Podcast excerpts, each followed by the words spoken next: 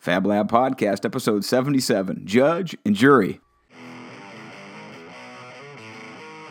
Welcome to the Fab Lab, the stone industry's only podcast dedicated exclusively to the business side of your stone shop, where we focus on improving operations inside the business so we can experience more life outside of it. So let's get down to business. Welcome back to another episode of the Fab Lab podcast. I am your host, Aaron Crowley, coming to you today with my co host, Procrastination.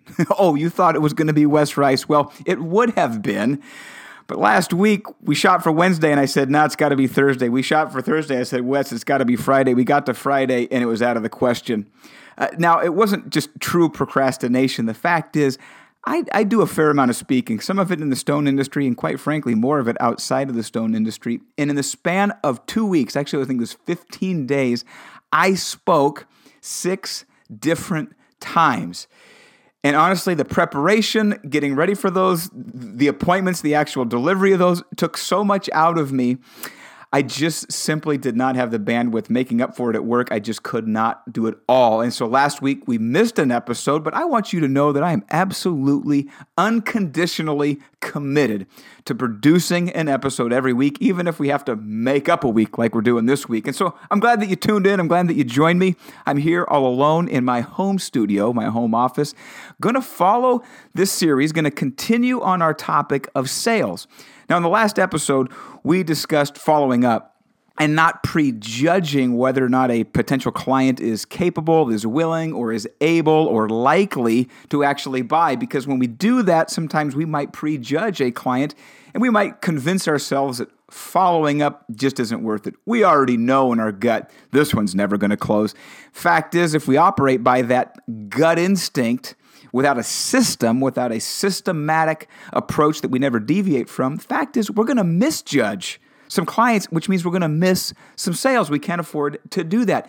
And in that conversation that Wes and I had last time, Wes brought up an interesting question. He posed, you know, three potential prospects a rich guy, an average guy, and a poor guy's house. Which one do you follow up on? And our conclusion was you follow up on every single solitary lead that you have quoted. And then Wes made a little comment. You may or may not have picked up on it, but he said, so long as those are qualified leads, you follow up on every one. And as soon as he mentioned that in that episode, I thought that's another topic we've got to deal with. And so, kind of like the Star Wars series, where, you know, they're completely out of order and you're starting at the end and then going back and telling the beginning of the story. We're going to do the same thing here. In reality, sales follows a very systematic, it's a sequence, it's got to be done in order. First, you generate the lead, then you qualify the prospect, then you do a presentation, then you do a quote, and then you follow up. Well, in this case, we're doing it all out of order. And today we're going to talk about how to qualify so that when you get to the point where you've generated a quote and you're ready to follow up, you know because you pre qualified that prospect before you'd meant before you went to the effort of scheduling an appointment, conducting a sales presentation, producing a quote, and then following up. So today we're going to talk about judging. In the last episode, we said we don't judge. In this episode, we're absolutely going to have to judge. Because if we pursue every single solitary prospect that picks up the phone and calls and asks for a quote or winds up in our showroom, some of those are not going to be qualified. Some of those are able to be screened and identified as prospects that are just not a good fit for our companies based on the primary and secondary target customers that we have for our business. And so we're going to get into that today, spend a little bit of time talking about how to qualify prospects so that you drastically increase the likelihood that you close those sales when you quote them and then follow up. But before we do, I want to mention a word from our sponsor, fabricatorsfriend.com. Now, Fellow Stone Shop owner, I want you to walk outside, pause the podcast, poke your head outside the door, and look out into your shop.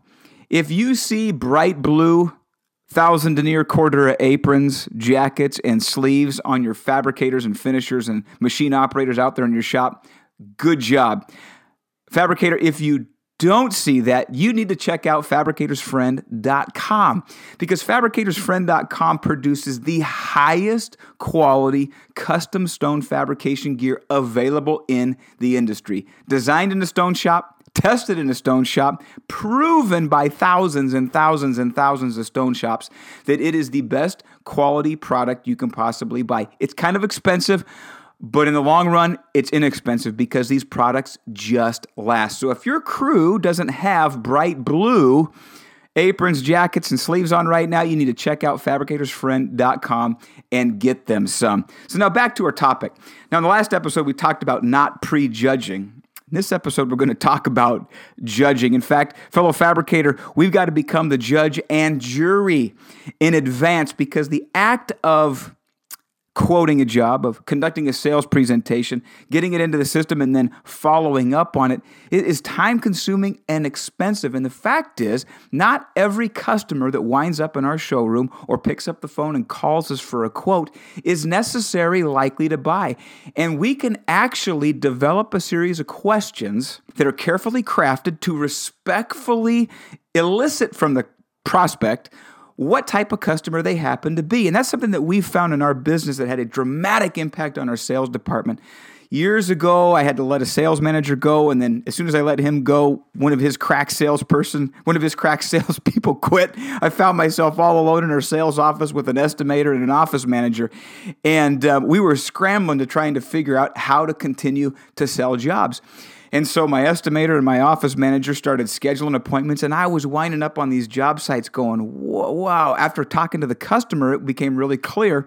wasn't necessarily the house, wasn't necessarily the attire or the cars in the driveway. It was the conversation that I wound up having in those appointments that I realized this customer is not a good fit for us. This customer is not likely to buy from us. This customer is looking for something that we don't provide really interestingly, we got to work on that. And in a very short period of time, we developed a screening process. We called it a qualifying script that we began to use. Actually, it was my estimator and my office manager. They began to use to pre qualify customers who were looking for countertop work. And what we discovered was that if we were able to briefly have a conversation with the customer to ask them a series of well thought out, intentional, and purposeful questions asked in a particular order, we were able to reduce the number of quotes that we did by about a third. And here's the interesting fact our sales increased by about 5% over the previous period where we had a sales manager and another quote unquote crack salesman doing the work. And so, ladies and gentlemen, I want to share that technique with you. I want to just let you know that you are not obligated. You, you, you are not at the mercy of, you're not held hostage by customers in your showroom, people on the phone demanding that you provide them with a price. You're obligated to do the best job possible for the bottom line of your business. And oftentimes that means determining before you spend all that time presenting, quoting, and following up, only to find, you know what? We were never likely to get that job in the first place. And so there is a way to screen, to qualify, to vet customers in your showroom and on the phone. And we've developed a series of questions. And I want to let you know, ladies and gentlemen, fellow fans of the Fab Lab podcast, if you visit aaroncrowley.com and click the connect button, if you would like to see the actual document that our sales staff is commonly used. Actually, I could I ought to put the phone number out there so you can call, pose as a customer, and I'd be really interested to see if our, if our sales staff actually automatically gravitates to our qualifying script. I, I almost guarantee that they would. Uh, in fact, I'll just put that out there as a challenge. Don't overrun my sales department because I really want to close sales. I don't want to gum up the works with a bunch of unnecessary work. But I'm that confident that if you called and said, I'd like to get a price for a countertop, this qualifying script would automatically kick in and you would be asked a series of very intentional, very purposeful questions. And if you visit aaroncrowley.com, click the connect button, send me a message asking for this qualifying script, just know that I will happily send it to you because my goal here on the Fab Lab podcast is to provide value. It is to provide content that helps you run your stone business more effectively and more profitably. And so I'm not going to ask, I'm not going to rattle off every single solitary question on that script. I'm going to ask the first and the last questions on that script. Number one, so tell, uh, well, actually, when we start the script, we, we get their information. Hey, can I get your name and phone number in case we're disconnected? Then we then we can actually follow up with them. But the first actual question in our qualifying script is this: Can you tell me a little bit about your project? Now, very oftentimes, that question alone will get the answer that tells us everything we need to know. The customer likes to talk about their project. They want to talk about themselves. They want to talk about what it is they intend to do. And you can oftentimes determine right out of the gate, you know, this customer may or may not be right up our alley. And that gives you that red flag, that gives you, you know, the, the cue to move on to the second question, the third question, and the fourth question.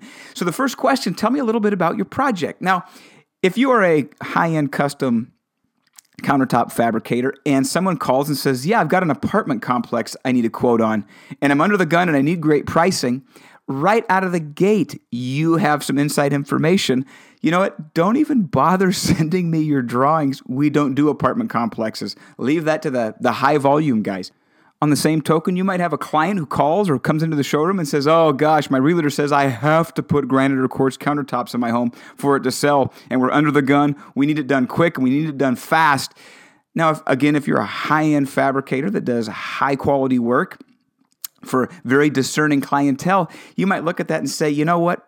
Quality, craftsmanship, service is probably not real high on this person's list because they're selling the home and they're having to put countertops in it. Price is probably going to be the only factor that drives their decision. You get to then determine whether or not you suggest another fabricator or some other alternative. The, the point here is that you begin to develop an understanding that you provide a very specific, very clear you know product service for a segment of the marketplace and these questions are intended to identify what segment of the market your prospect is coming from now we have about four or five additional questions after we ask about the project where oftentimes we got a pretty good, or at least an increasingly good idea on whether or not it is worth scheduling an appointment for us. But if we've got some reservations, if we've got some concern, yeah, we get the sense that maybe this is a super price conscious buyer, we've got an ace up our sleeve. And it's a very simple question. Well, can you tell me what you were hoping to pay for your countertop project? Now, this one, probably better than any of the other questions on the list, cuts right to the chase because some people, they're not actually shopping for countertops. They're shopping for a price. Now, what do I mean by that? A lot of buyers in the market for countertops have never bought before. And there is so little concrete information available to the average consumer. They've got to do some homework just to find out whether or not it's even in their budget. And so, what I like to tell my salespeople we're not in the business of quoting countertops for people, we're in the business of selling them. And a fair number of clients or prospects rather, are actually making phone calls, sending emails, dropping into showrooms because they're trying to determine if they can even afford it or not. Well, guess what? I don't want to chew up a bunch of time informing one of those clients about the process, quoting their job, following up on it, only to find out they were dumbfounded and shocked by the price that it was three times their budget or three times what they thought they could afford to spend. And so that simple question is just one indicator of, of, how you can ask carefully crafted questions that will tell you in advance how likely you are to close one of those prospects and whether or not it is worth the justification of scheduling an appointment, conducting a presentation, generating a quote, and then following up on it. That leads me to another point. One of the final goals of our qualifying script is to schedule an on site appointment. One of the things that we've discovered is that if we can get into the client's home to measure their countertops and do a presentation, our, our likelihood of closing that sale goes absolutely through the roof. And it's another indicator. People who are just simply looking for a price, well, can't you just tell me what it is? Can't you just give me a ballpark figure? Can't you just tell me your square foot price?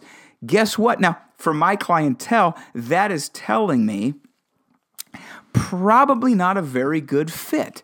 And if someone is unwilling to invest an hour of us being in their home, measuring their counters to make sure that it's measured correctly, and to give them all the information that they need to make an informed decision, or if they're unwilling after we request an on site, if they're unwilling to schedule a showroom appointment, if the customer is unwilling to make any investment at all, in gathering information, again, it's a red flag. It is an indication this customer is probably not that serious about buy- they might be serious about getting pricing That's great.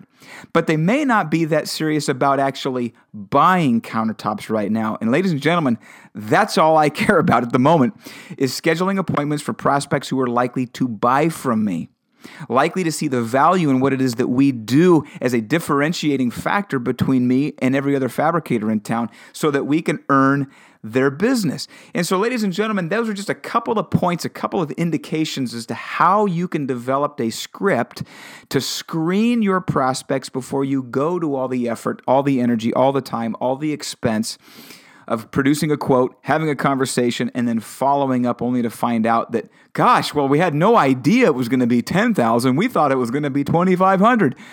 Well, a simple question on the front side could have prevented all of that unnecessary work and lost time and effort. So, ladies and gentlemen, you are the judge, you are the jury. Developing a qualifying script not only for yourself, but for your staff, actually creates a very, very effective, systematic beginning to your sales system. Now, the fact is, you you got to know what you do well. You got to know what your clientele is. You got to know who your primary target market is before you can craft and, and screen people that you don't want to work for or, or who you know to be less likely to buy from you.